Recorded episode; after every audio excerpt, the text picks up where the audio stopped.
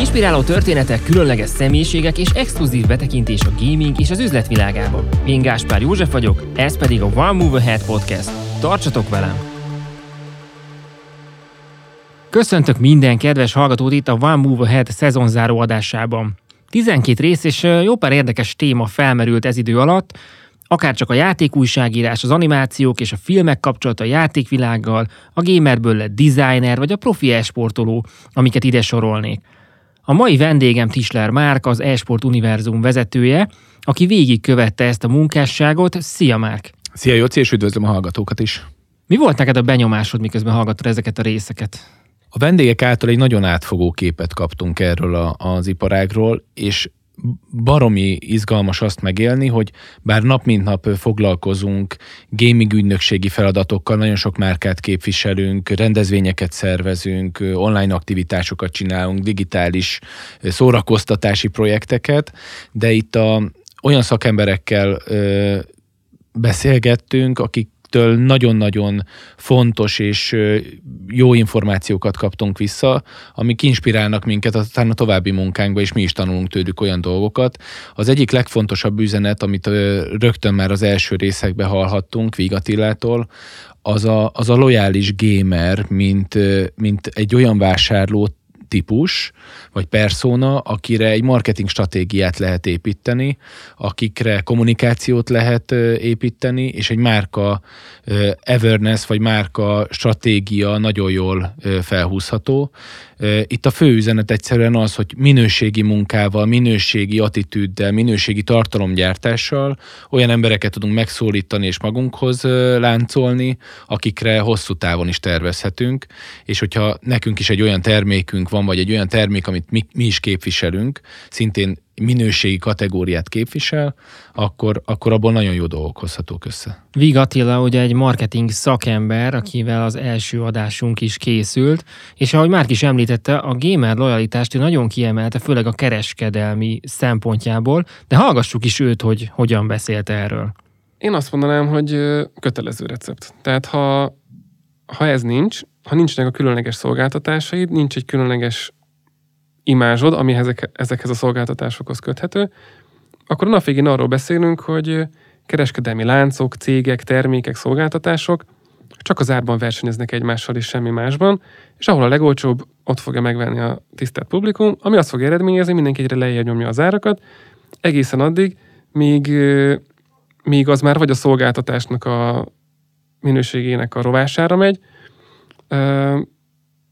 vagy egyszerűen tényleg mindenki éhen hal, és, és, és a, a minimumon próbál túlélni. Ugye ehhez képest a kereskedelem most úgy működik, hogy nem csak árban versenyeznek a cégek, hanem próbálnak olyan extrákat mellé adni. És ilyenből számtalan van. De az említek egy pár példát, és nem is csak magyar piacra kell gondolni, mondjuk egy amerikai piacon, egy Amazon, hogy tud még mindig ilyen domináns lenni. Azért, mert például rengeteget fektet a logisztikai rendszerében, hogy igenis ő azonnal házhoz tudja szállítani, kényelmesen, gyorsan, egyszerűen. Az, hogy a felülete könnyen kezelhető legyen egy ilyen kereskedőnek, hogy két kattintással azt találjuk meg, amit tényleg szeretnénk, hogy legyen mondjuk egy jó hitelkonstrukció, mert valaki csak úgy tudja megvenni az adott terméket. Az, hogy legyenek jó csomagajánlatok, mert valaki egybe akar egy csomagot. Azt, hogy hogyha problémám van, akkor az ügyfélkezelés problémamentes legyen. Ezek mind-mind számítanak. Tehát nekem a legjobb példa az volt, amikor egy egy lengyelországi e-sport konferencián voltam, az Intel Extreme Masters volt Katowice-ben, és ott találkoztam az Intel Worldwide kereskedelmi igazgatójával egy ilyen esti partin boros pohárral a kezünkben beszélgettünk, és, és pont ez az elkereskedelem jött is szóba, és ő mondta, hogy milyen klassz Amerikában az Amazon, mert ha ő a munkaidejében délután úgy dönt, hogy meghívja a kollégáit egy kis grillezésre munkaidő után délután hatra, akkor ő fölmegy az Amazonra, megrendeli a sört, hogy délután hatra a szállítsák házhoz. Eleve Magyarországon az is fura, hogy egy ilyen típusú terméket négy órán belül házhoz szállítanak, majd följött egy ilyen kis ablak, hogy ha ráfizet még másfél dollárt, akkor hűtve lesz a sör az ajtaja előtt. Ó.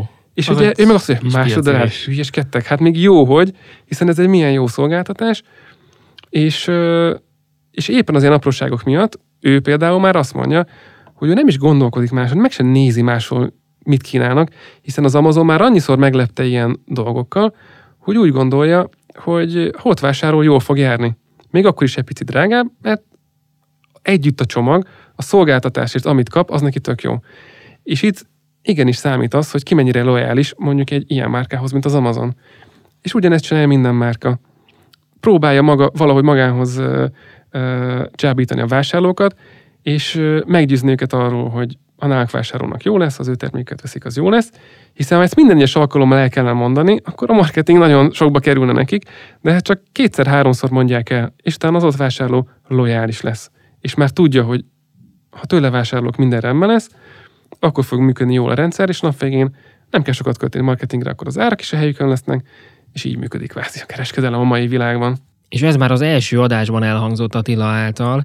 Azért is volt ez nagyon jó, hiszen nagyon jól rámutatott arra a típusú marketingre, ami szerintem még kicsit kiaknál az Atlan Magyarországon, hogy építsünk egy, egy jó vevői bázisra, egy hasznos vevői bázisra, és egy fontos gondolat volt a végén, amit Attila mondott, hogy effektíve így a marketing költségeink csökkennek, hiszen már nem kell annyit beletenni, hogy elérjük azokat az embereket, aki nekünk fontos, hanem tényleg visszajárnak, mert nagyon pici apróságokkal kedveskedtünk.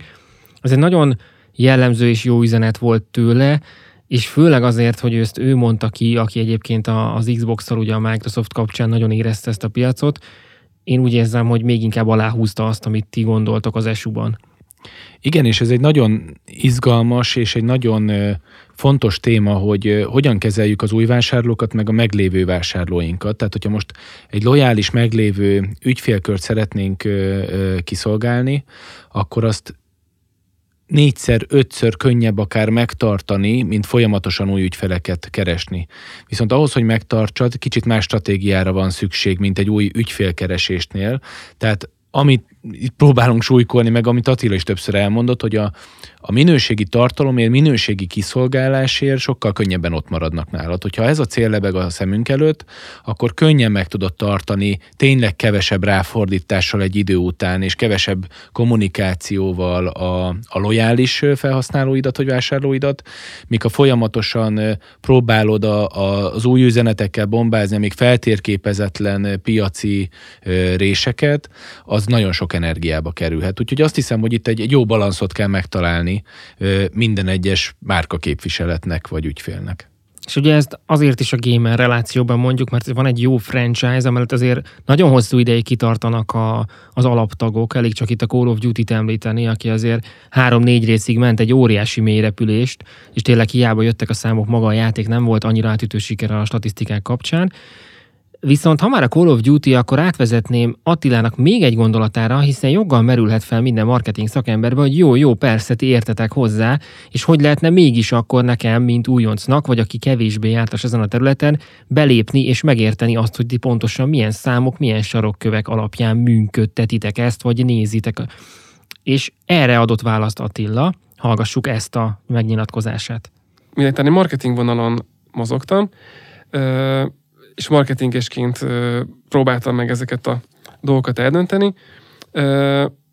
Ezért a legtöbb ember azt gondolná, hogy ó, hát marketing az kreatív, akkor csak ötletelni kell, bedobálni az ötleteket, és akkor majd a szép színes ötletekből egy-kettő meg is valósul, és ó, mindenki, egyszerű lenne. Mindenki, mindenki boldog. Igen.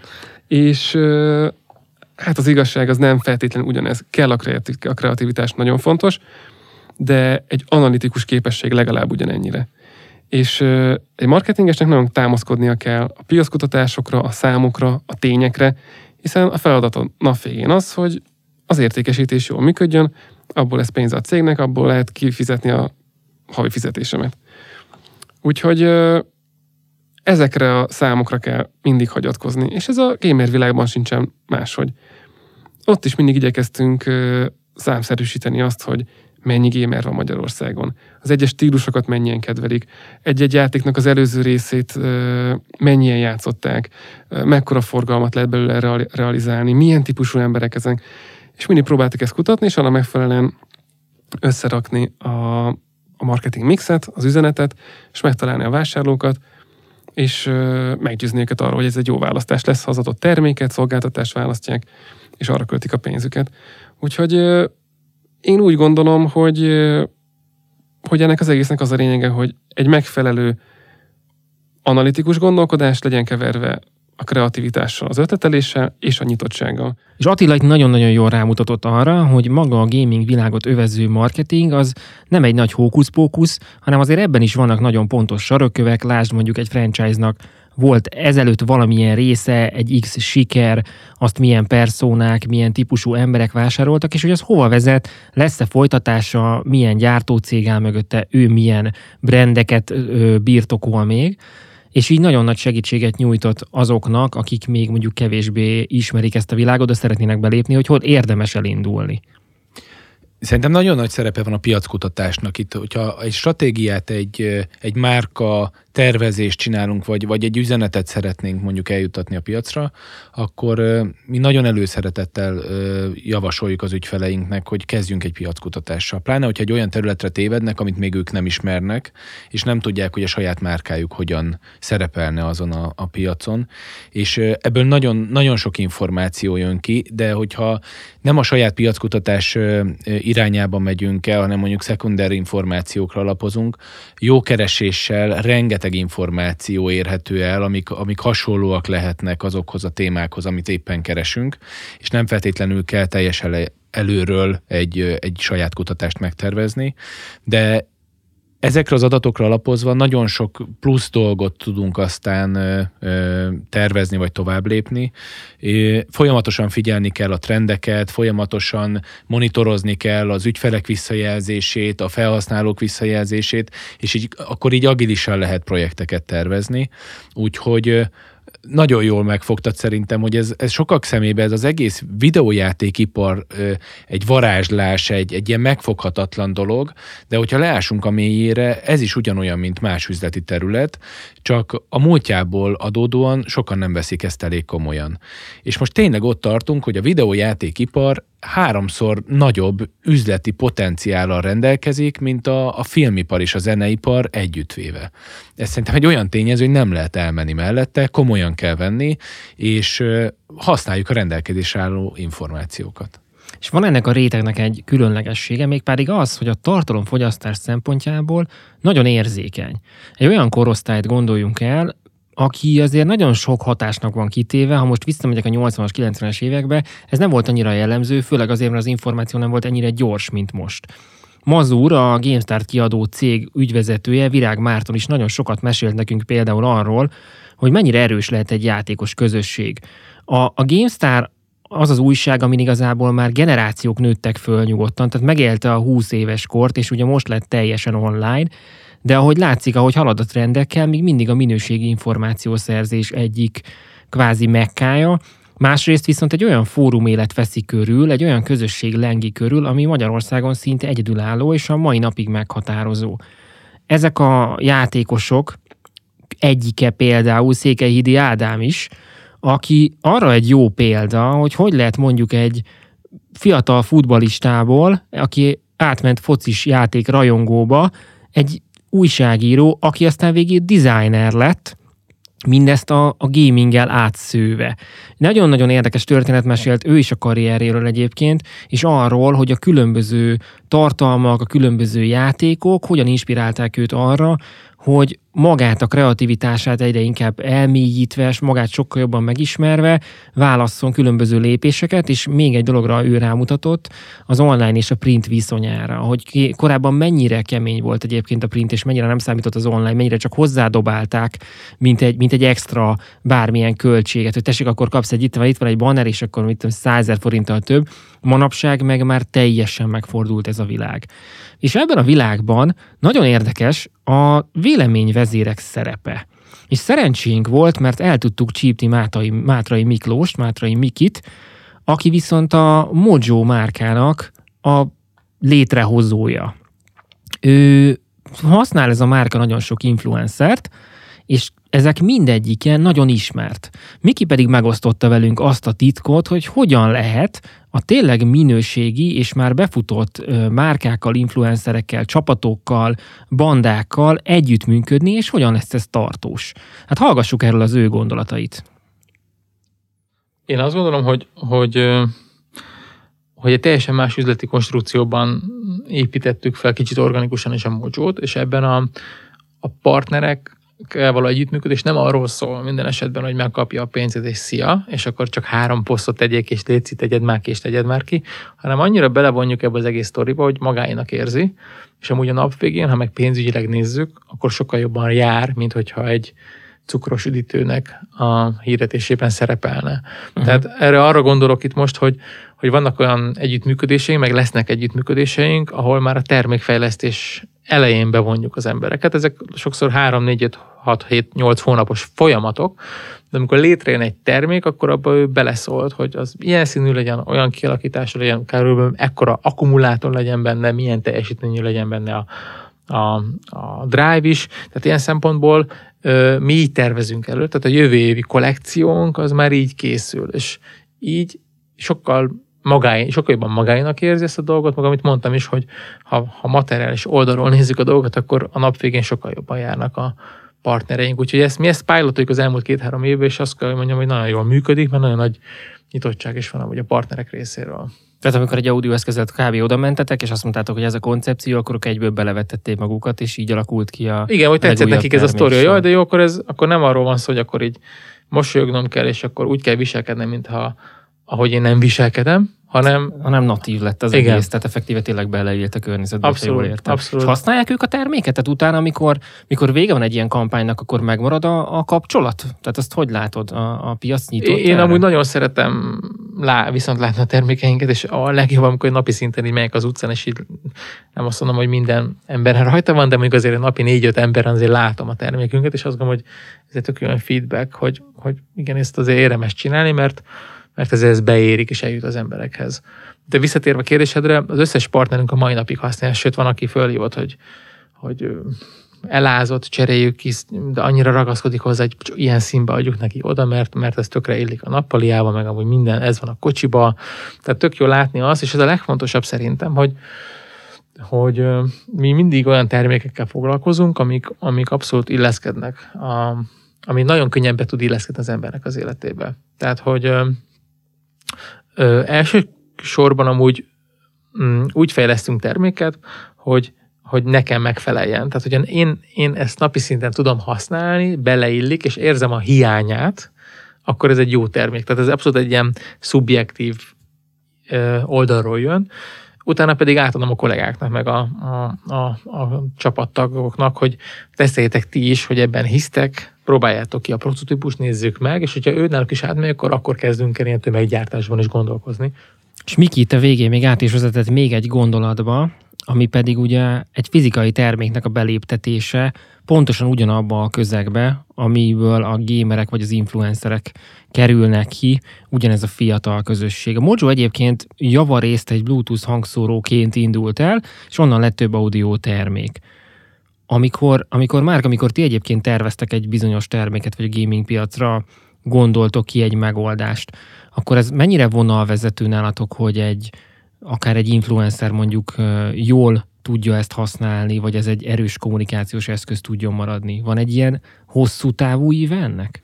Mindenképpen is szerintem itt nagyon nagy felelősségünk van nekünk, mint ügynökség és más ügynökségeknek is, vagy akár a, a termékgazdának, a, a gyártónak vagy megrendelőnek, hogy olyan influencereket válasszunk ki ezekre a feladatokra, aki ezt tényleg közel tud állni, a márka vagy a termék. Hogyha ez nem passzol, az, az, az le fog jönni a vásárlóknak, a közönségnek, nem lesz hiteles az üzenet, nem lesznek lojális vásárlóink. Hogyha megtaláljuk ezt a, ezt a jó matchinget, ezt a jó kémiát, az, az baromi értékes tud lenni, nagyon erős üzenetet tud közvetíteni, és az a jó ebbe, hogy, hogy nem csak a, nem csak a massz influencereknél működik ez. Tehát, hogyha megtaláljuk akár egy olyan mikroinfluencert, akinek a, a, a közössége nagyon jól megmozgatható, nagyon jól aktivizálható, és ahogy Miki is elmondta, belepasszol az életébe, vagy, vagy hiányozna az életéből, hogyha nem lenne ott, akkor ez, ez egy iszonyatosan hiteles dolog tud lenni. És most nem ez volt a fő üzenete Mikinek, de ő elejtett most egy mondatot, hogy, hogy a, a a reklámarcok, akik influencerként működtek velük együtt, visszajárnak hozzá, hogy cseréltessék akár az eszközt, vagy, vagy kérjenek egy másikat, mert hogy annyira az életük részévé vált, és ennél, ennél jobb üzenete nincs egy márkának, hogy mennyire működik, hogy, hogy nem csak kellésből és nem csak a, az üzlet érdekébe használták az influencerek ezeket a termékeket, hanem az életük részévé vált. Hogyha ide el tud jutni egy márka, akkor, akkor az, egy, az egy szuper win szituáció. És igen, a, a kérdésre a, a, a válasz, hogy, hogy egy ügynökségnek nekünk ebben nagyon nagy szerepünk van. Több száz influencerrel, több száz csatornával, közvetítő felülettel dolgozunk együtt, megvannak azok a módszerek, hogy hogyan választunk ki akár statisztikailag is egy-egy közvetítő szereplőt, vagy, vagy ismerjük már annyira így a partnereinket, hogy tudjuk, hogy, hogy kinél passzolnak azok a márkák, azok a termékek, és van, amikor rizikózni kell, valamikor valami tök újat kipróbálni, belevetni magunkat, mert, mert olyan, olyan márkák jönnek folyamatosan a piacra, a, akik még nem használták ezeket a felületeket, és akkor ott a megérzéseinkre kell hagyatkozni. Azért is érdekes, hogy pont ezzel fejezett be, mert Miki a következő gondolata, amit kiemeltem, az pontosan erre vonatkozik. Ahogy ő kifejlesztett egy technikát, hogy miként méri meg az embereket, és miként fejleszti a saját fizikai termékét, ez nagyon jól átültethető egyébként bármilyen szellemi termékhez is. Beszéljen erről ő most egy picit, hallgassuk meg, hogy mi volt a véleménye erről. Amúgy tök, tök jó, amit mondasz meg, hogy felvezetted, mert hogy ez a lényeg az egész sztoriban, hogy a technológia az megvan.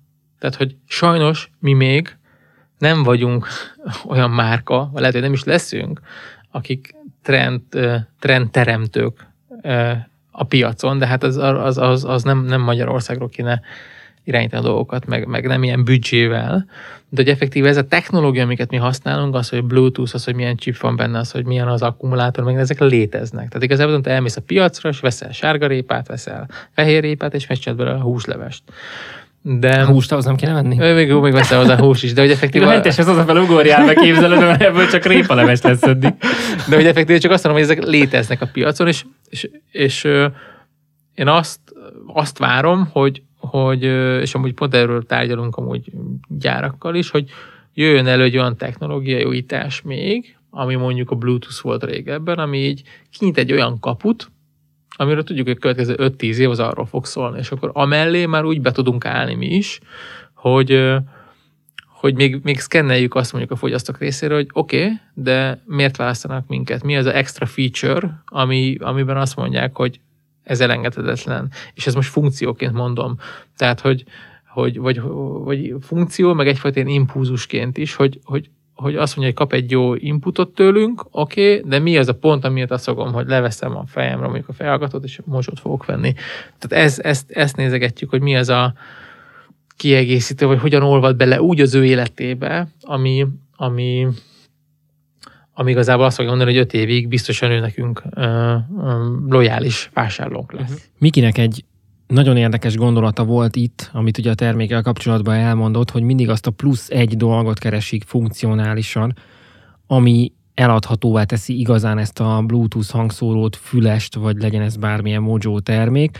Hozzáteszem, hogy Mátrai Mikivel a beszélgetés nagyon hosszú volt, és nagyon tartalmas, szóval ezt az adást tényleg nagyon szívvel ajánlom mindenkinek, aki egyébként érdeklődik akár a kínai gyártás iránt, vagy akár kicsit arról, hogy Miki milyen személyiség, hiszen az egyik legkreatívabb marketinges, akivel valaha találkoztam. És Márk felé fordulok, hogy láttam, hogy gondolatok megszülettek a fejedbe, és felcsillant a szemed, miközben újra hallgattad ezt a pár mondatot. Igen, Mikivel a beszélgetés nagyon nagyon tanulságos szerintem mindenkinek, azoknak is, akik bármilyen üzleti területről jönnek, vagy akár gyártás oldalról, vagy termékgyártói oldalról, meg azoknak is, akik, akik marketinggel foglalkoznak, vagy meg kreatív oldalról közelítenek ehhez a témához. De ez egy nagyon megfogó dolog ez a plusz egy, mert igazából mindig arról beszélünk, hogy, hogy hogyan tűnj ki a tömegből, hogyan találd meg azt, amitől te több vagy, a te márkád, a te üzeneted, a te kommunikációd, a te vásárlóid, mitől lesznek többek, te mitől leszel több. És ez lehet technológia oldalról is megközelíthető dolog, amit Miki mondott, hogy egyébként az egy adott dolog, tehát azért, ha van egy újdonság abba, ha időbe beszáll az ember, akkor egy ideig van egy előnye, aztán utána már mindenkinek elérhető lesz a piacon.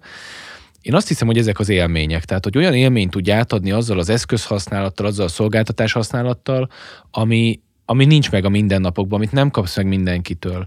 És erre sok márka törekszik, sok oldalról közelítenek, a gamification, amit, amit nagyon sokat hallunk mostanában, mivel mi is sokat foglalkozunk, és próbálunk ilyen irányba is fejleszteni projekteket, azt hiszem, ez egy megoldás lehet erre, hogyha a, a, a játékosítást, a gamifikált dolgokat, egy, egy hosszú storyline-t fel tudsz húzni egy termékre, amiben folyamatos interakció van, ahol oda-vissza megy a kommunikáció, a fejlesztés és a használó között, hogy Miki is mondja, hogy, hogy szkennelnek, tehát hogy, hogy, hogy odafigyelnek a, a vásárlói rétegre, hogy sokat tesztelnek, hogy jól átgondolják, hogy, hogy milyen irányokba menjenek. Ez a mentalitás az, ami az ügyfelekre való odafigyelés az, hogy ez egy élményt fog a nap végén generálni. Legyen benne egy story, legyen legyen egy, egy, egy, egy já- és itt nem csak a gémerek felé mondom a játékosítást, minden ember valamilyen szinten az életébe találkozik játékos elemekkel, és, és ezek azok a dolgok, amik motiválni tudják egy eszköz használatba, vagy akár egy vásárlás irányába is. Ha ezekre oda tudunk figyelni, akkor, akkor megint egy, egy márka kapcsolat, egy, egy termékfejlesztés nagyon jó irányba tud elmenni. Nagyon jó, hogy említetted a márka kapcsolat szót, hiszen az a mostani trendek kapcsán az egyik ilyen fontos tényező a márka kapcsolatban az a véleményvezér, és az ő szerepük a mai világban. Alapvetően nagyon sokan fogyasztanak úgy most már média anyagokat, videókat, filmeket, hogy abszolút ugye VOD alapon, tehát video on demand, én választom ki mikor, mit és hogyan fogyasztok. És ennek az egyik része tulajdonképpen az influencer marketing és az influencerek, akiket megválasztunk akár ízlés szerint, akár téma szerint, akár pont adott hangulat szerint, nem tudom, éppen valami zenés videót akarok hallgatni, és egy olyan művésztől, aki kevésbé ismert, akkor rákeresek a YouTube-on, és találni fogok tőle 18 mondjuk zongora szólót, ami nekem pont akkor pont úgy eltalál, és ezután elkezdem követni, és figyelem, és egyre jobban becsülöm. És Vendégünk volt Falus Viki, aki ugye több multicégnél volt brand manager, illetve kommunikációs pozícióban, és őt pontosan erről faggattuk, hogy jó, jó, persze influencer marketing, ezt nagyon-nagyon sokat halljuk, de azért ennek két oldala van. Tehát van egy véleményvezér, aki idézőjelben kevésbé képzett abból, hogy a saját márkája hogy működik, hogy, hogy mik azok a marketing fogások, amiben mondjuk egy multi gondolkodik, és hogy lehet ezt, ezt ténylegesen materializálni, és utána persze pénzt csinálni belőle, illetve hogy hogy lesz ez a modell együttműködő. Mind a két oldaláról kérdeztük Vikit, aki rendkívül felkészült válaszokat adott, és talán az egyik legkompaktabb adást sikerült vele létrehozni, de az, hogy az influencerekkel való kapcsolat hogy is néz ki, arról hallgassuk most őt először. Egyébként érdekes, mert nyilván ezt is, is brand válogatja, tehát van, aki mondjuk szereti, hogyha egy ilyen együttműködés egy influencerrel teljesen ügynökségen keresztül zajlik, és neki a lehető legkevesebb dolga van vele, és nem szeretne különösebben szoros kapcsolatot kiépíteni vele, csak szeretné, hogyha megszületne az az x darab poszt, az az x darab megjelenés, az legyen rendben a márka, meg jogi, meg minden szempontból, és akkor felírja, hogy az akkor milyen elérése volt, milyen aktivitások érkeztek rá, és kész. És akkor van a másik iskola, én is inkább ez vagyok, aki meg úgy gondol erre, mint egy, egy partnerségre, és, és ez esetben én speciál nem örülök annak, hogyha egy influencer mondjuk azt mondja, hogy jó, 80 ezer forint egy poszt, 100 ezer forint egy ez, egy az, az amaz, oké, én a múltkor akkor ezt posztoltam az enyámnak, akkor ő álljon kicsit úgy ehhez, hogy oké, nekünk van nyilván ő kap valami ellenszolgáltatást az együttműködésünkért cserébe, de azon belül ö, rugalmasan, örömmel és természetesen ö, végezze ezeket a feladatokat, és ez ne egy ilyen szerződés jellegű dolog legyen, hanem egy ilyen kölcsönösen mindkét mindkét fél számára kellemes együttműködés. Nagyon sokszor hallom egyébként a másik oldalról azt, hogy nagyon nehéz a multikhoz bejutni, és hát ők biztos nem vesznek minket komolyan. Közben te pedig arról beszélsz, hogy ez egy nagyon egészséges együttműködő modell is tud lenni. És te ugye rendszeres előadó vagy az Internet Hungary-n is, illetve megfordulsz különböző média eseményeken, és a tavalyi téma pont az influencer volt, az influencer marketing búrjánzása, kibontakozása. Ott találkoztál ezekkel a hangokkal az influencerek oldaláról, vagy tudtál velük többükkel beszélni? Influencerek nem igazán jöttek oda hozzám. Érdekes, hogy mindig inkább a képviseletük jelentkezik nálunk. Ugye pont esetemben ez nem feltétlenül pozitív, hiszen én szeretem a direkt kapcsolatot. Tehát az én munkám során akkor működött a, az együttműködés, amikor az influencer nem annyira a menedzsmentje mögött működik, hanem nagyon ónolja, de szép magyar szó, tehát hogy nagyon saját maga, érzi. magáinak érzi a saját csatornáját, és tényleg ő személyesen ö, ö, dolgozik ezekkel a csatornákkal, és ezért neki szívügye az, hogy, hogy bármi, ami oda kerül, az, az, egy, az egy olyan termék legyen, ami, amivel ő elégedett. És akkor egy, hogyha egy ilyen influencer érkezik, akkor ő tényleg úgy érkezik, hogy ebben nem egy ilyen üzleti együttműködés lát, hanem már eleve egy olyan márkához megy oda, amit tényleg szeret, és amivel szívesen dolgozik. Úgyhogy én speciál örülök annak, hogyha az influencer influencer lát potenciált a márkában, hiszen hogyha ez fordítva van, és mondjuk az influencer oldaláról ez csak egy munka, akkor a soha nem lesz igazán hiteles. Nem biztos, hogy rossz, csak nem feltétlenül lesz hiteles. Igen, igen, igen tehát hogy ezt úgymond ezt az ilyen hosszú távú, nagykövet jellegű funkciót biztos, hogy nem fogja tudni betölteni. Most is működnek olyan influencerek, akik minden nap más márkáról posztolnak, nyilván követik őket, megveszik, amit mondanak, hogy vegyenek meg, de, de aki ennél többet szeretne, ott, ott már tényleg fontos az, hogy, hogy igazi elköteleződés legyen az influencer és a márka, meg a márka ö, menedzsmentje között. Viki annyi, annyi mindent mondott te, hogy minden mondata szerintem egy, egy, arany, meg kincs. Nagyon, nagyon érdekes témákat feszegetett, ezekre hadd reagáljak egy kicsit. Kezdte itt a, az influencereknek a kezelésével, hogy ügynökségen keresztül kezelve egy influencert, vagy, vagy direkt a megrendelői oldalról, vagy a, a, a márka owner oldaláról kezelve egy influencert. Én nem gondolom, hogy az egyik jobb, mint a másik, hanem más szerepkörök vannak, meg más célra lehet használni a különböző módszereket. Amennyiben az ügynökségre hagyunk egy influencernek a kezelését, akkor ott az ügynökségnek felelőssége van az edukációban, felelőssége van, hogy úgy történjenek meg azok a posztok, azok a kommunikációk, ahogy a megrendelő elvárja, és ez azért nagyon fontos, mert a, az influencerek a legtöbb esetben, hál' Isten vannak kivételek, az üzleti világhoz nem annyira értenek, és sokszor nem tudják értékelni, vagy nem, nem értik, hogy a, a megrendelő oldalról mi az elvárás, minek is kellene elhangoznia, de nem is az, hogy minek, hanem hogy a miértek, vagy hogy mi a végső cél.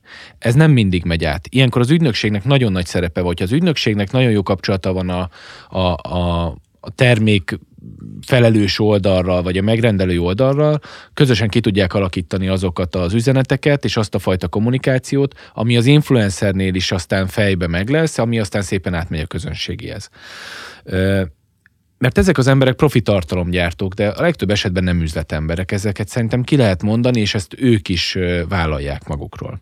A másik oldal ugye az, amikor a, a megrendelő direktben kezeli a, az influencereket. Viki is, Viki azt mondta, hogy ő emellett tenné inkább le a voksát. Ez nagyon-nagyon erős dolog tud lenni, viszont nagyon erőforrás igényes. Még a legnagyobb multicégeknél is Magyarországon nem biztos, hogy a marketing osztályokon van annyi kommunikációért felelős kollega, aki pláne ha több influencerrel dolgozik együtt egy márka, akkor ezeket a szoros kapcsolatokat mind-mind le tudják kezelni. Ezért is vannak olyan ügynökségek, akik aztán kezelik az influencereket. Ezek az influencerek nagyon elkötelezetté tudnak válni, nagyon jól tudják használni a márka adta lehetőségeket, termék adta lehetőségeket, viszont nagyon jó eszközöket kell a kezükbe adni.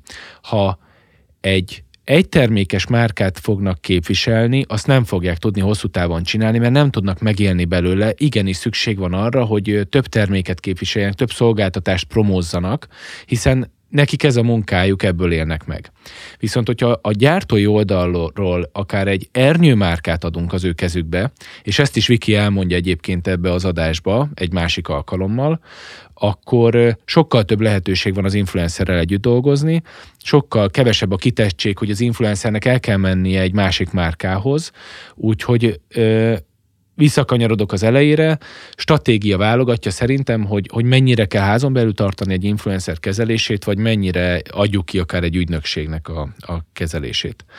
Úgyhogy ez egy üzenet a, a tartalomgyártók irányába, hogy tessék kihasználni ezeket a lehetőségeket, ezek kihagyott zicserek. Ha valaki ebből akar megélni és tudatosan építi a karrierjét ilyen irányba, akkor, akkor igenis oda kell menni a Wikihez, meg kell szólítani, vagy meg kell hallgatni egy ilyen adást kétszer-háromszor, mert a Wiki olyan dolgokat mond el itt az adásban is, vagy akár élőbe is egy ilyen konferencián, aminek ha csak a 10%-a megmarad egy-egy influencerbe, ő sokkal sikeresebben tud dolgozni, egy márkát képviselni, és ezáltal hatékonyabb lesz, és szívesebben keresik aztán később akár más partnerek is. Ráadásul Viki még beszélt arról is, hogy hogyan lehet az influencerekkel egy jó, kreatív és kellemes kapcsolatot kialakítani. Hallgassuk hát ezt. De hogyha tényleg azért egy hosszabb távú, meg akár márkaépítésről beszélünk, akkor egyszerűen nem lehet megúszni azt, hogy több célcsoporthoz beszéljünk, és a célcsoportoknak megfelelő módon. És ez óhatatlanul magával hozza azt is, hogy igen, többféle kreatívban, többféle üzenetben kell gondolkozni. De egyébként most már egy, egy integrált kampánynak is részének kell lennie az, hogy akár egy felületen belül is több kreatívval jelenjél meg. Tehát a digitális térben ugye olyan gyorsan kiég egy kreatív, hogyha mondjuk van egy egy-két hónapos promóciód vagy kampányod, egyszerűen nem teheted meg, hogy egyféle kreatívot mutálsz a felületekre. Egyrészt nem minden felület alkalmas ugyanarra, tehát, hogy még, még az az egy kreatív sem tud úgy megjelenni, tehát újra kell gondolni, hogy hol pontosan mi jelenik meg, de nem elég az egy kreatív sem. Tehát egyszerűen a kampány különböző szakaszaiban újabb inputokat kell adni a fogyasztónak, hogy azt érezze, hogy jó, ez nem ugyanaz, ez most valami más, de ugyanakkor mégis nyilván visszaköszönnek korábbi ismerős elemek, amik segítik azt, hogy könnyebben észrevegye. Tehát például kampány vége fele, vagy promóció vége fele lehet mondani, hogy na már csak pár nap nem maradjál le, és nyilván ez nem egy olyan kreatív, amivel a kampány elején indulsz el, de hát ez például csak egy apró példa, de rengeteget lehet, és célcsoportonként és csatornánként nagyon sokféle féle üzenettel és eszközzel lehet menni, és kell is. És amikor az említett reklámvakságról beszélünk, akkor milyen stratégia tud célra vezető lenni mondjuk egy fiatal korosztályjal? Nagyon nehéz, és erre sincsen ö, ö, recept. Ugye multiknál még mindig kicsit így a klasszikus média mixben gondolkozunk, de szerencsére már legalább azoknak a kreatív, kreatívabb használata azért ö, megérkezett. És egy annyira egyszerű példát hozok, ö, de például, hogy most egy sima Facebook statikus képet teszek ki, vagy mondjuk egy olyan videót, ami úgy tűnik, mintha két poszt között ugrálna valaki, de igazából ez egy videó. És nyilván sokkal inkább megakad egy ilyenen egy szemünk, mint egy sima képen, vagy akár, ami teljesen egyszerű, és a, a Facebook lehetőséget is ad rá, mondjuk egy 3D jellegű kép, vagy egy 360 fokos kép. Ezek most nagyon egyszerű, és bárki át számára elérhető példák, de hogy ez csak egy kis apróság, hogy egy picit feltűnőbb legyen, amit teszünk, hogy egy picivel több energiát viszünk bele. De az, ami az igazán jó, hogy tényleg arra a csatornára, arra, és azzal a hangvétellel menjünk, ahol a célcsoportunk van.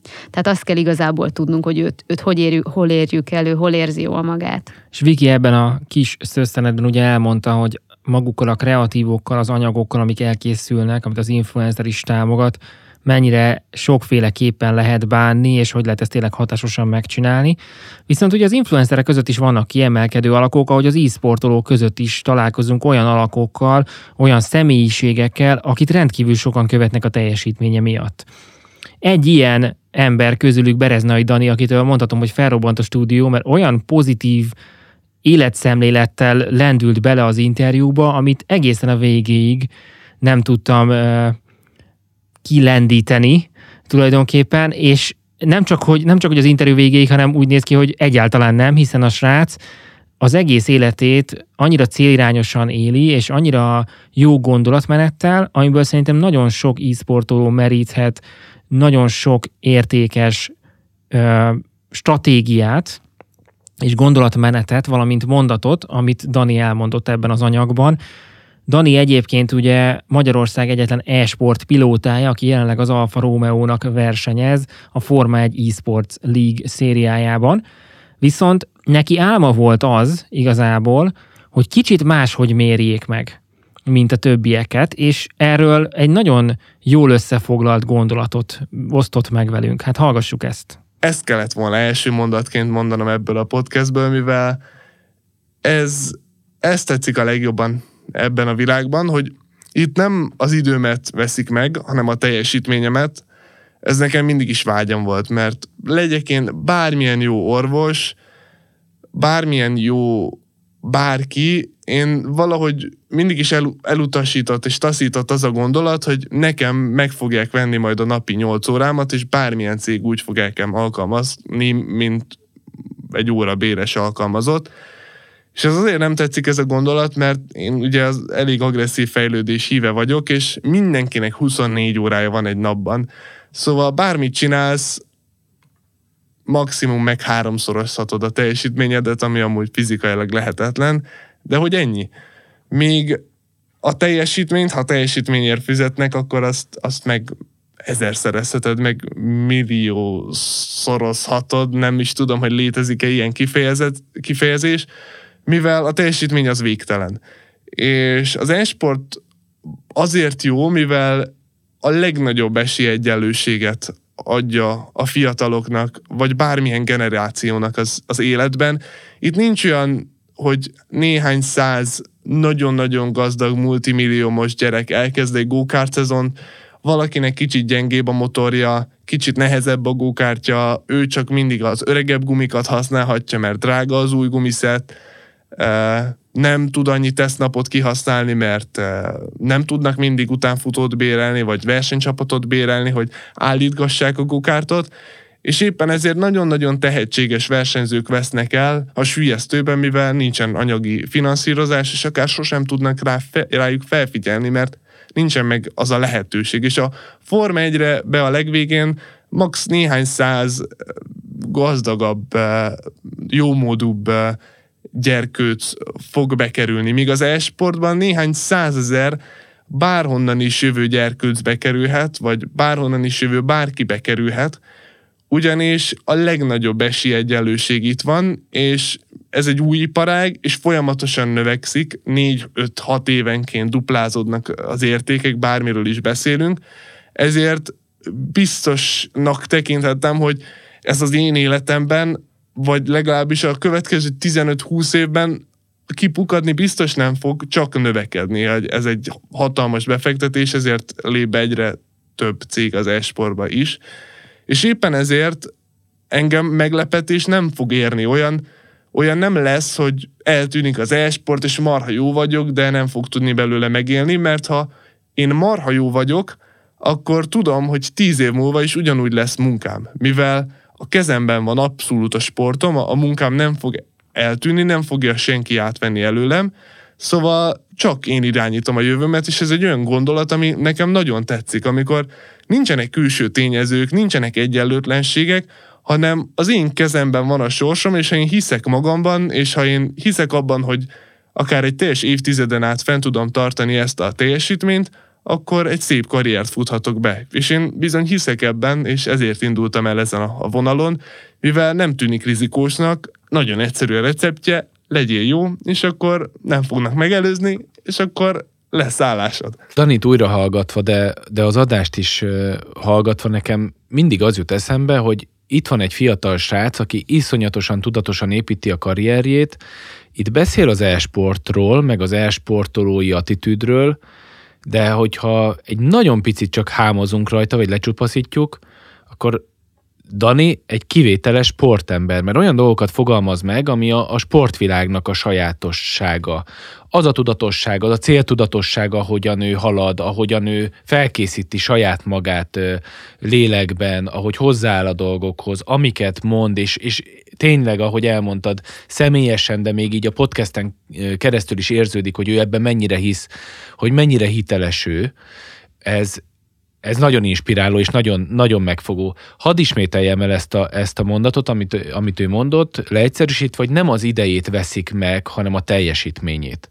Hogy ez, ez mennyire érett gondolkodásra val, és tényleg mennyire abba az irányba ö, tolja őt, hogy, hogy minél jobb legyen a teljesítménye, valószínűleg nem minden áron, de, de folyamatosan abba a tudatállapotban van, hogy ő erre készül. És az a mentalitás, hogy ő neki 10-20 évig ebbe, a, ebbe az iparágba lesz karrierje, egyszerűen jónak kell lenni, nyilván, ahogy te is mondtad, ez, ez nem olyan egyszerű, hogy jónak lenni, viszont nagyon sokat lehet érte tenni a, az alázattal, a hozzáállással, a munkabírással, hogy, hogy odaülök és megcsinálom, vagy odaállok és megcsinálom. És, és szerintem ez a, a sportolókra ugyanúgy igaz, és ez, ez egy, egy sportolói motivációs előadást is tarthatna a Dani, úgyhogy még nincs 20 éves, ha jól tudom.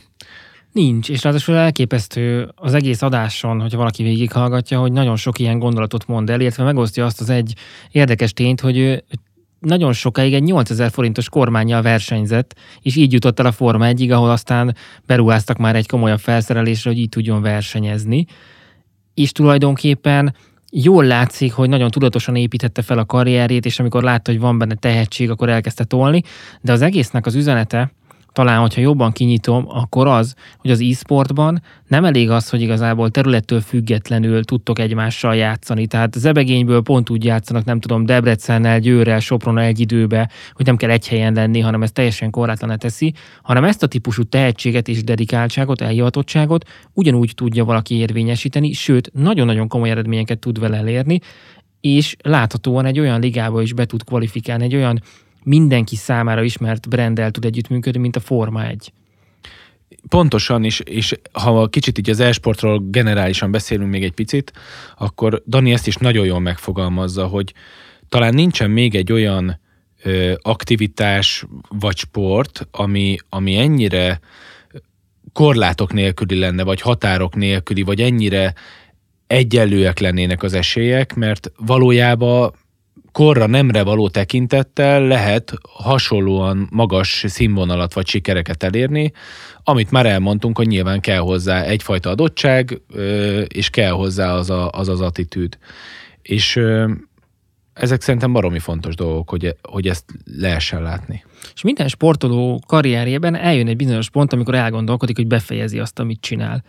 Hát Dalinak is feltettem ezt a kérdést, hogy mi van akkor, hogyha ő nem kap szerződést, hát halljuk, hogy ő erre hogy reagált. Ez most nem is lenne lehetséges, mert jövőre is már van szerződésem, de tegyük fel, ha tegyük két fel, év múlva nem kapnék. Valami történik, az Alfa mondjuk kivonulna a Forma 1 és azt mondják, hogy jó, akkor át kell szervezni az egészet, és a Daniék lesznek a, mondjuk az egyik áldozatai ennek például, és akkor ott vagy, hogy bár te ben voltál, csak úgy jött egy Igen. frak, hogy kiesel. Ez nem lehetséges opció, amennyiben a teljesítményem megmarad, és ez egy olyan dolog, hogy nem is annyira tudok rá válaszolni, pont azért, mert, mert nem, mi, nem tudom elképzelni, hogy, hogy megtörténhet. Nem, egyszerűen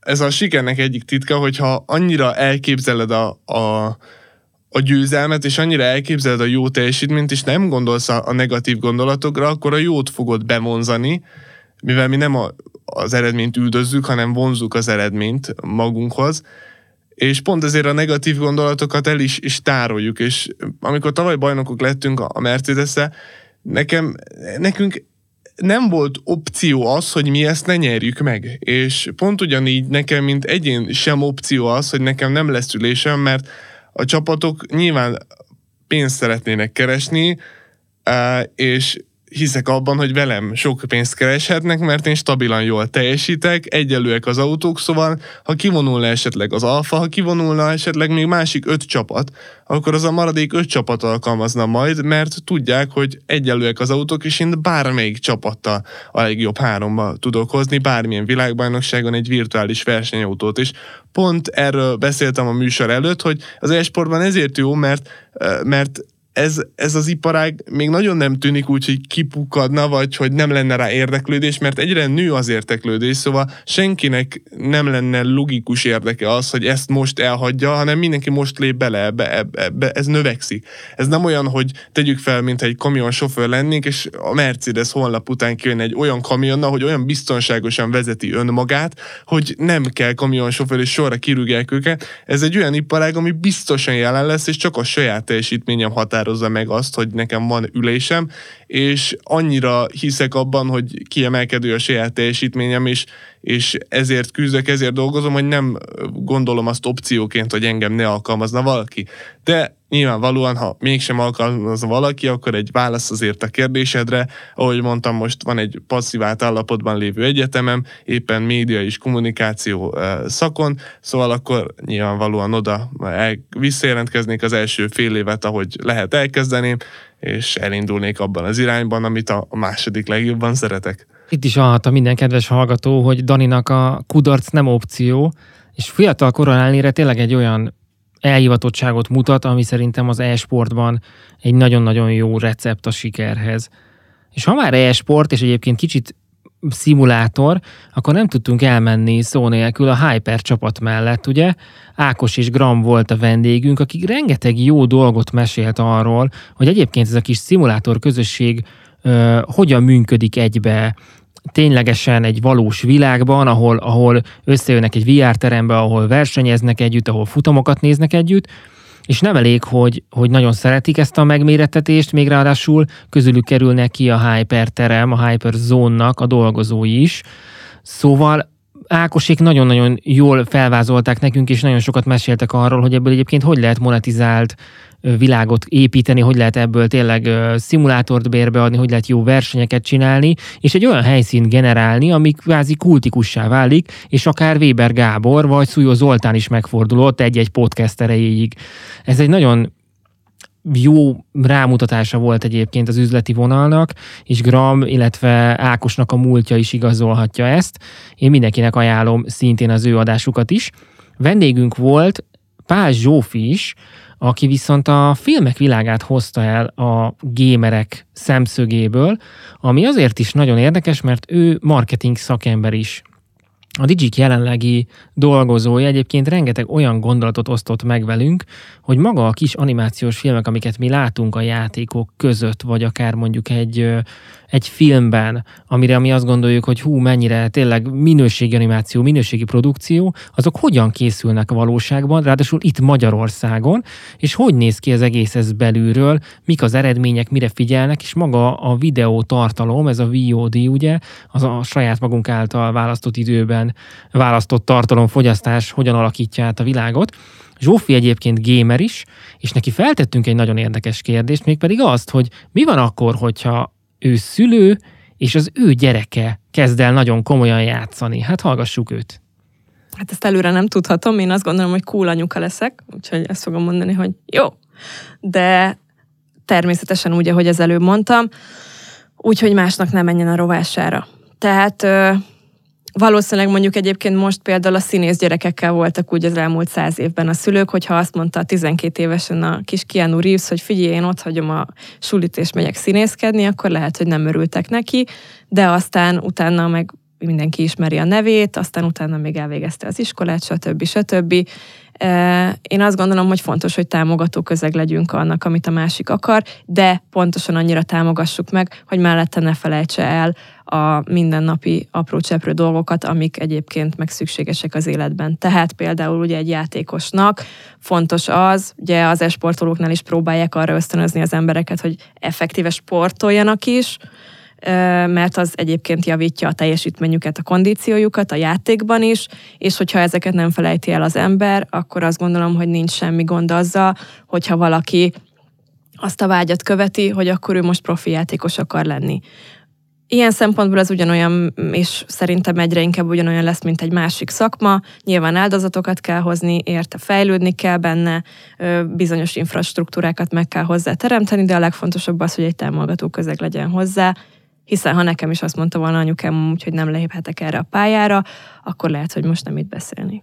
Zsófi nagyon érdekes témát feszeget, egyébként ezt szeretném kiemelni, hogy, hogy a szülőket egyre jobban érdekeli az, hogy, hogy a gyerekével hogyan beszélgessen esportról, mit jelent az, hogy streaming, amivel a gyerek állandóan jön, és hogy a gyerek miért néz más-más tartalomgyártókat, akik valamivel játszanak, akkor legalább a gyerek miért nem játszik ezzel. És akkor persze ide rengeteg választ lehet adni, hogy az apuka meg foci meccset néz, mások fociznak, tehát mások tartalomgyártását nézi igazából. Valahol párhuzamba hozhatóak ezek a dolgok, de hogy nagyon érdekes megfigyelni azt, hogy az elmúlt egy-két évben, ahogy a gyerekek is egyre jobban mennek ebbe az irányba, és akkor itt mondjuk a 8-14-16 év közötti fiatalokról beszélek, a szülők egyre jobban próbálnak involválódni ebbe a világba. Nem ért, sok esetben nem értik, nem értenek hozzá, a szülők sok esetben még nem is feltétlenül gémerek, és nagyon izgi azt látni, ahogy a, a szülők kezdenek ráérezni arra, hogy ez egy olyan új kommunikációs platform tud lenni, a gyerekekkel, amikhez nem biztos, hogy eddig volt hozzáférésük. Volt olyan anyuka, aki nekem azt mesélte el, szoktunk itt a stúdióba egyébként ilyen bejárásokat tartani, ahova a pedagógusok hozhatják el a, a gyerekeket, akár ilyen osztálykirándulás jelleggel, vagy szülőknek tartunk beszélgetéseket pont arról, hogy milyen karrierutak lehetnek az esportba. És volt olyan anyuka, aki azt mesélte el nekem, hogy a, a lányával kicsit elvesztette, a tini lányával kicsit elvesztette a kapcsolatot. Nem volt semmi komolyabb zűr, de nem nagyon beszélgettek, nem nagyon foglalkoztak egymással, és a lánya nagyon szeretett játszani és többször leült mellé, és kérte a, a, a kislányát, hogy, hogy mesélje már el, hogy mi történik a képernyő, hogy most azt miért csinálja, mi ez a játék, miért fontos neki, milyen barátai vannak a játékon keresztül, kikkel beszélget egyáltalán. És elindult egy olyan kommunikáció, ami valószínűleg itt a játék nélkül nem történik meg, és itt nem hiszem, hogy játékot kell okolni azért, hogy eleve mondjuk semlegessé vált a kapcsolat kettejük között, ezt a tini létre is rá lehet kicsit fogni, viszont az, hogy a szülő, az anyuka nyitott abba az irányba, hogy jobban megismerje a, a gyereknek a, a tevékenységét, a hobbiát, egy olyan új kapcsolat született kettejük között, ami kicsit ilyen megindító volt, hogy újra egymásra találtak, és újra voltak közös beszélgetések, és ez most mindegy, hogy a játék miatt kezdődött el, de újra elkezdtek beszélgetni. Aztán nyilván ez az élet más területére is átment. Úgyhogy mindig olyan válaszokat próbálunk megfogalmazni, hogy hogy nyilván, ha ez szélsőségesen játszik a gyerek, vagy, vagy nagyon szélsőséges irányban mennek el, el az érzelmei játék közben, akkor az káros lehet, de hogyha akár egy szülői felügyelettel együtt, vagy a szülő bevonásával, vagy együtt játszva a, a gyerek egy kontrollált, biztonságos ö, környezetben van, akkor, akkor ezt egészségesen is ö, lehet ö, űzni, és, ö, és ki lehet használni ennek az előnyeit szülői oldalról is.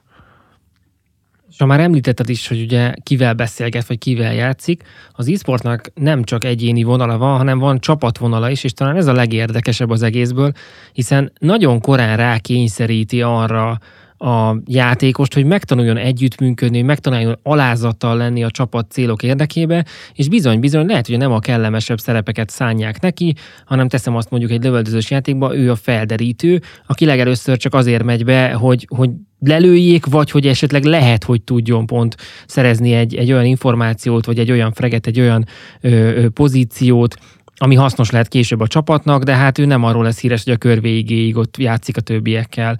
Hát igazából kicsit ilyen felderítő szerep. Tehát, hogy vannak olyan összetételek egy csapatjátékban, ami nem mindig hálás, viszont megtanítja a játékosokat az együttműködésre, a stratégiák komoly követésére, a logikus gondolkodásra és a nagyon hatékony kommunikációra.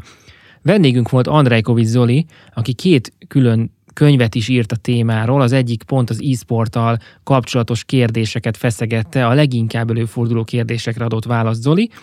És egy nagyon-nagyon hosszú beszélgetésünk volt vele, tényleg nagyon informatív volt az e-sporttal kapcsolatban, mind a gazdasági oldalról, hiszen a Dokler oldaláról ők menedzseltek egy csapatot, mind pedig az e-sportnak az elméleti és a taktikai oldaláról. Viszont amit most itt kiemelnék, az mégis az, hogy vajon az egyén fontosabb, mint a csapat, vagy a csapat hogyan tudja nélkülözni a sztárjátékosait, hiszen nagyon sokszor gondoljuk azt, hogyha bárki kiválik egy ilyen ötfős e-sport csapatból, aki mondjuk egy húzó név volt, akkor hirtelen oda minden és minden gazdasági erőnknek vége. Na halljuk, hogy Zoli mit mondott erről. Sokan úgy érzik, hogy ha egy ember vagy két ember kiválik mondjuk egy ötfős csapatból, vagy mondom azt, hogy három ember kiválik egy ötfős csapatból, akkor az már nem ugyanaz a csapat. És az a probléma, hogy mi ezt azzal azonosítjuk, hogy a csapat elveszti az identitását. És na ez az, ami nem törvényszerű külföldön. Nézd meg az NBA-t, ugye az NBA-ben, amerikai fociban draftolják a játékosokat és előfordulhat az, hogy a, a csapatnak az 50% vagy 60%-a megváltozik. A NBA-ben a néhány éve nyertes csapat most gyakorlatilag a kiesés Hát ott, ott nem kiesés van, de valahol ott a csoport végén Hát most a kullog. hátulján kullog, igen. És e probléma ez bárkinek is? Ugyanaz a csapat? Ugyan, ugyanaz a csapat. Az identitás semmit nem változott. De igaz az, hogy elmondják, hogy most más a felállás. A Fradiban is egyébként rengeteg játékos változott, még bizonyos értelemben vannak olyan évek, amikor, amikor ugyancsak több mint 50%-a változik a játékosoknak. Ez nem dönti fel önmagában a Fradinak az identitását. A Fradi identitása mindig ezért forszírozzák, hogy az sokkal mélyebb. És igazuk van, mert igazából a- az ott lakók, a, a, a közösség az, ami adja az alapvető identitását egy-egy csapatnak. Az esportban ö, viszont nagyon érdekes, hogy ez a fajta közösség még ö, nem igazán van mögötte. Nagyon kevés a rajongótábora egy csapatnak. A másik probléma pedig, hogy mi az identitást, ö, ha csak Magyarországról beszélünk, az identitás az, amit nagyon könnyen elengedünk. Egy csapatnevet, egy, egy szervezetet. Ö, Úgy gondoljuk, hogy a csapat az egyenlő azzal az öt fővel, aki játszik a játékban. És ez nem igaz egyébként, mert a, a csapat az mindig egy tágabb, ö, tágabb emberréteget jelent. Ott van egy jobb esetben egy coach, van egy menedzser, Uh, annak a csapatnak uh, van egy szervezete, a szervezetnek van könyvelője, uh, van operatív emberek, uh, vannak segítők, akik a, a csapat körül működnek. Uh, ez akkor jelent igazából problémát, amikor tényleg az a csapat azt az öt embert jelenti. És ez a fajta szervezeti fejlődés, ez az, ami nincs Magyarországon, és ez oda vezethető sajnos vissza, hogy a magyar startupok és ebbe beleértendők a magyar startup esport csapatok is nem túl tőkerősek, nehezen tudnak tőkét szervírozni ahhoz, hogy ilyen erős brandet kialakítsanak, ami a jövőben is működhet, ami öt év múlva is működhet, vagy tíz év múlva is működhet. Ez idő kérdése. Tehát ezt fel kell, fel kell fejleszteni, meg kell találni azokat a pontokat, amik, amik gazdaságossá tesznek egy ilyen társaságot, ez nehéz. Ez az, amiről lehetne mondjuk még egy napot beszélni, hogy, hogy ezt hogy lehetne megcsinálni mondjuk itt Magyarországon. Zoli megosztott egy érdekes gondolatot ugye arról, hogy effektíve az, hogy egy csapat struktúrában hogy van együtt, és egy külföldi példákat kicsit vegyítve a magyarral, mennyire nem mondható az, hogy egy márka, aki mellé kiáll bármilyen támogató, az csak úgy eltűnik az e-sportból, hogyha ténylegesen egy, egy erős identitást tudnak megteremteni mellette. Azért ennek egy nagyon erős üzenete volt szerintem kifele, hogy bárki, aki azon gondolkozik, hogy befektessen, annak azt kell néznie, egy olyan értéket kell keresnie, egy olyan elméletet, egy, egy olyan vonalat kell a csapatban látnia, akibe befektet, hogy abban meglegyen az a kontinuitás, meglegyen az a gerinc, amiről most Zoli itt beszélt. És igazából ez az, amit nagyon sokan keresnek, hogy hogy lehet az e-sportba a belépni. Zoli itt megadta a választ, hogy így lehet hatásos márkát építeni egy nagyon-nagyon gyorsan változó és dinamikusan mindig a trendekhez alakuló piacon. Ennek, ennek is több oldala van, hozzánk is jönnek olyan márkák, akik keresik a lehetőséget, hogy hol lépjenek be a piacra. Sokan odáig jutnak csak el, hogy hát keressünk egy csapatot, és akkor majd azt szponzorálják. Nyilván itt külön kell választani a, a tradicionális nagy nemzetközi csapatoknak a, a márka képviseleti erejét, meg mondjuk egy feltörekvő magyar vagy, vagy lokális csapatnak az erejét. Ez az egyik út egyébként, és, és igen, ezt ott lehet megfogni, hogy egy, egy márkának, egy gyártónak akkor éri meg egy csapatot támogatni, hogyha ha hosszú távon tud vele tervezni. Tehát az, hogy most egy versenyre, két-három hónapra támogassa azokat az embereket, segítsen az ő márkájukat is a sajátja mellett emelni, növelni, minőséget teremteni, felhúzni egy-egy játékosnak a nevét, az csak akkor éri meg, ha hosszú távon tud ezekkel az emberekkel, vagy magával a csapattal, a szervezettel, az egyesülettel együtt dolgozni. Nyilván egy másik oldal, vagy hát a sok aspektusból egy, egy, egy, egy másik dolog, hogyha nem a csapat oldalról közelítünk, hanem mondjuk egy, egy versenyt szponzorálunk meg, ott, ott talán kevesebb a rizikó, egy versenynek megvan már egy, egy felépített ökoszisztémája, ott, ott megvannak a korlátok, a lehetőségek, a felületek, amiken lehet kommunikálni, ott szinte garantált egy nagyobb nézettség, a csapatoknál, pláne feltörekvő csapatoknál ez még nem lesz meg az elején. Ott még kell az edukációba segíteni, a self-brandingbe, a, a, a csapattagoknak, saját maguknak kell kiépíteni azokat a social media felületeket, vagy az egyesület segítségével. Egy verseny esetében ezek mondjuk már kiárt utak, és akkor ott vannak a, mondjuk egy ilyen harmadik oldal, amikor egyedi projektekbe szerepel egy márka, ahol, ahol olyan üzenetet lehet közvetíteni, ami az ő márkájára jellemző. Ezt egy picit tovább tovább szőve volt egy nagyon-nagyon érdekes gondolat az Zolinak, már ez az egész gamer világra kibontva, hiszen nagyon sokat beszélgetünk arról, hogy ki számít gamernek, illetve hogy ténylegesen mekkora ez a piac, mekkora ez a potenciál. Ezek szerintem nálatok is naponta felmerülő kérdések, és egyébként tök jogosan egy befektetőtől, vagy egy, vagy egy üzletembertől, aki azon gondolkozik, hogy a gaming mégis micsoda, vagy milyen formában érdemes ezt hozzányúlni. Igen, és nagyon sokszor ö, keverik is a fogalmakat, tehát sokszor a, a gaminget, a videójátékokat és az e-sport ö, kifejezéseket keverik, még nem állt össze a fejekbe. Hogyha ezt most gyorsan tisztázni akarnánk, akkor halmazokat kell elképzelni, a videójátékipar, vagy a videójátékok, vagy a, a gamerség, vagy a gamerek az egy, az egy óriási nagy halmaz, mondjuk száz egység, ennek egy, egy tizedes jegyű ö, ö, egysége vagy százaléka az, amikor az e-sportolókról, vagy a, az e-sport fanatikusokról, vagy az e-sport tartalomfogyasztókról beszélünk.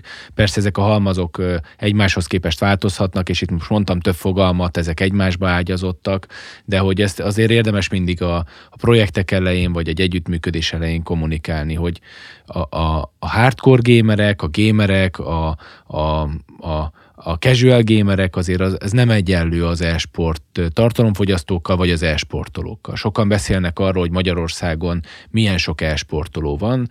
Én ezt úgy finomítanám, hogy rengeteg ember van, akár több százezer olyan videójátékos, aki e-sport játékokkal játszik.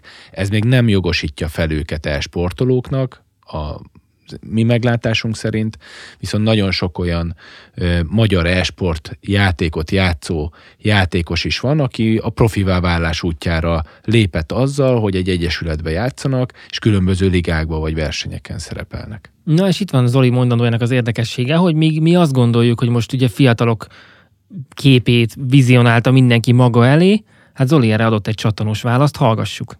Ott van a feleségem, aki gamer. Ő, ő az a gamer, aki elindítja a mobilját, és azon valamilyen stratégiai, többnyire ilyen kaszálós vagy építkezős játékot szokott játszani. Ő magát soha nem hívná gamernek. Vannak azok a gamerek, akik nem része egy közösségnek, akik hazamennek, elindítják a, a PC-n a játékot, vagy a mobilon a játékokat, és mondjuk a legközelebbi barátaikkal játszanak. Én őket szoktam hívni úgy, hogy árnyékgémerek. Azért árnyékgémerek, mert igazából a közösség nem tud róluk. Nem tudja, hogy ők is játszanak. Ezért ezek azok a játékosok, akiket általában, amikor készítjük ezeket a statisztikákat, nagyon nehezen tudunk elérni, mert ők csak akkor árulják el, hogy gémerek, amikor oda megyünk hozzájuk és megkérdezzük. Ezért van az, hogy én mindig óvaintek attól, hogy a statisztikákra egy az egybe hallgassunk, nagyon nehéz becsülni a valódi számát a, a gémereknek Magyarországon, nem csak Magyarországon, az egész világon. Én, nekem mindig az a feltételezésem, hogy sokkal többen játszanak, mint azt valójában gondoljuk. De itt jön vissza az, hogy az esport rajongók ugye fogyasztják ezeket a, tartalmakat, és ott azt konkrétan látjuk, hogy egy-egy Twitch közvetítésen hányan nézik azt az adott közvetítést, és meglepő módon az mindig kevesebb, mint amire számítunk. Mert hogy ezek a árnyékgémerek, még hogyha ugyanazzal a játékkal játszanak is, mint ami a közvetítésbe megy, nem igazán keresik meg ezeket a tartalmakat. Ők, őket nem érdeklik a, a közvetítések. És ez visszavezethető oda, hogy nem is tudják egyébként, hogy vannak ilyen versenyek. és hogy nézhetnék-e e- ezeket a versenyeket. Itt nyilván nemzetközi versenyekről beszélünk. Én úgy gondolom, hogy ez, ez a fajta gamer közösség, ezek az árnyék gamerek, vagy shadow gamerek, ö, azok, akik nagyon nagyban meg fogják változtatni itt a dolgokat a következő években, nem csak Magyarországon, hanem, hanem nemzetközi szinten. És amikor ez, ez a közösség, akiről eddig nem tudtunk, vagy sejtettük, hogy van, néha mondták podcastba, e- ezek ráereszten, rámennek egy, egy olyan eseményre, mint például amikor mondjuk megjelenik az olimpián az esport, úgy effektíve adnak majd érte érmet is, és azt mondják, hogy hát igen, olimpiát végül is szoktam nézni, és várjál, ott ugyanazzal a játékkal játszanak, amivel én is, na akkor ezt megnézzük már. De Twitch-et nem nagyon keresgélt eddig még. Ugye sokan nem is tudják, hogy létezik a Twitch, hogyha valaki megkérdezi a feleségemet, hogy és akkor a Twitch-et szoktad nézni? Mert hogy ott is játszanak ezzel a játékkal. Biztos, hogy azt mondaná, hogy nem, mert hogy nem tudott róla egyébként. És ha megkérdeznénk azt, hogy nézni, lehet, hogy azt mondaná, hogy nem, de lehet, hogy azt mondaná, hogy igen. Úgyhogy én azt mondanám, hogy ez a közösség, ez, ez sok mindent el fog érni a következő években. Ez, ez lesz az a pont, ahol majd a, a kicsi esport, amit dédelgettünk, amit tudjuk, hogy nagyon szépen növekszik, mert vannak olyan országok, ahol már ez átbillent, és ezek a shadow gamerek ugyanúgy mennek alól világbajnokságra, mint a, mint a többiek. Ez itt Európában még nem billent át. Amerikában még nem billent át. Ha majd ott is átbillen, akkor lesznek olyan számok a Twitch, illetve a Twitch konkurens szájtokon, mint mondjuk Kínában. Ugye láthatjuk azt, hogy Kínában mennyivel többen nézik élőben alól a világbajnokság döntőit, mint Európában. Nyilván több ember is van, de arányaiban is többen nézik. Tehát százalékosan kimutatva is, sokkal nagyobb tömegről beszélünk. És bizonyos értelemben nem értjük azt, hogy itt Európában ez a százalék, ez miért nem ugyanott van. Pedig ugyanoda várnánk. A Corvinus Egyetemen van egy bevezetés az e-sportban nevű tantárgy, amit Zolival együtt segítettünk a tantárgy fejlesztésben, és páros előadásaink is vannak a tantárgy keretében, és ott pont boncolgatjuk e- ezt a témát. Itt nem az e-sportról beszélünk általánosságban a játékokról, sokkal inkább az iparágról és az üzleti lehetőségekről és a kapcsolódásokról. És itt is, itt is beszéltünk arról, hogy hogy milyen generációk vannak, akik különféle stádiumában vannak ennek a videójátékos szférának, és amit most Zoli elmondott az árnyégémerekkel kapcsolatban, ez, ez valóban lehet a marketingbe egy, egy következő boom. Hogyha az ügynökségek, egy, egy, egy gyártó rá tud jönni arra, hogy hogyan lehet aktivizálni azokat a csoportokat, akik, akiket Zoli árnyékgémereknek nevez, akik egyébként többfajta korosztályból jönnek össze, akkor az egy nagyon hatékony, gyors, új piaci szeletnek az elérése tud lenni, aminek a számossága egyébként nagyon nagy. Ez egy következő kihívása lesz szerintem itt a videójátékos ügynökségi világnak, mégpedig azért, mert jelenleg főleg az Y és Z generációra fókuszálunk. Ők azok a, a fiatalok, akiket, akikhez értünk és meg tudjuk őket szólítani. Ha a következő években szeretnénk egy nagyobb merítést végezni, és elérni az árnyégémerekhez, teljesen más stratégiákra lesz szükségünk, mert ebben a körben megtalálhatóak ugyanígy ezek a fiatalok, akiknek esetleg még különbözik attól is a, a, a médiafogyasztási szokásai, mint az általában az Y és Z generációsoknak, de ide beletartozik rengeteg olyan X generációs ö, ö, gamer, aki nem is tudja magáról, hogy gamer, de a, lehet, hogy tudat alatt vágyja azokat az információkat, termékajánlásokat vagy tartalmakat, amikhez nem jut el, mert hogy Zoli elmondta, nem is tud róla, hogy van ilyen. Ha, ha megtaláljuk azokat a módokat, hogy hogyan aknázzuk ki e- ezt a potenciált, akkor az egy, az egy nagy következő lépés tud lenni. Jelenleg azonban az egész világot érintő problémával állunk szemben, aminek a következménye az, hogy számtalan tervezett kisebb és nagyobb rendezvényt elhalasztanak, elcsúsztatnak.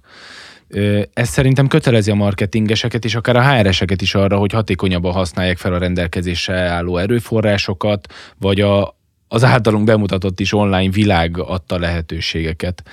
És az, amit itt az elmúlt fél évben szerettünk volna átadni, hogy a One Move Ahead egy olyan platform tudjon lenni, olyan platformá tudjon válni, hogy a, az üzleti világnak új lehetőségeket mutassunk, megmutassuk a videójáték kos projektekben, vagy a videójáték ipar adta lehetőségekbe rejlő potenciálokat. Ilyen és ehhez hasonló gondolatokkal zárjuk most a One Move Ahead Best of adását, egyben a szezon záróját. Én nagyon szépen köszönöm, Márk, hogy itt voltál velem, és megosztottad a közösséggel ezeket a gondolatokat, illetve azt, hogy az SU igazából működési alapelveként miket tanult, miket látott a műsorban. Én is nagyon szépen köszönöm. Nagyon jó első ö, szezon volt, és aztán megyünk a következőre. És már Kitel is tízerezte igazából lesz második szezon, szóval mindenki ragadja meg a fülesét, vagy akár a kis hangszóróját, lehetőleg Mojo, és majd hallgathatja az adott anyagot adott pillanatban. Aki viszont kedvet kapott újra hallgatni a korábbi adásokat, vagy esetleg felkeltette az érdeklődését valamelyik hallott anyag, az látogasson el a One Move Ahead Facebook oldalára, és megtalálja a linkeket, ahol összegyűjtöttük nektek ezeket az adásokat. Hát így búcsúznánk, reméljük ti is annyira élveztétek az adásokat, mint amennyire mi a felvételeket, és találkozunk majd a második szezonban. Sziasztok! Sziasztok!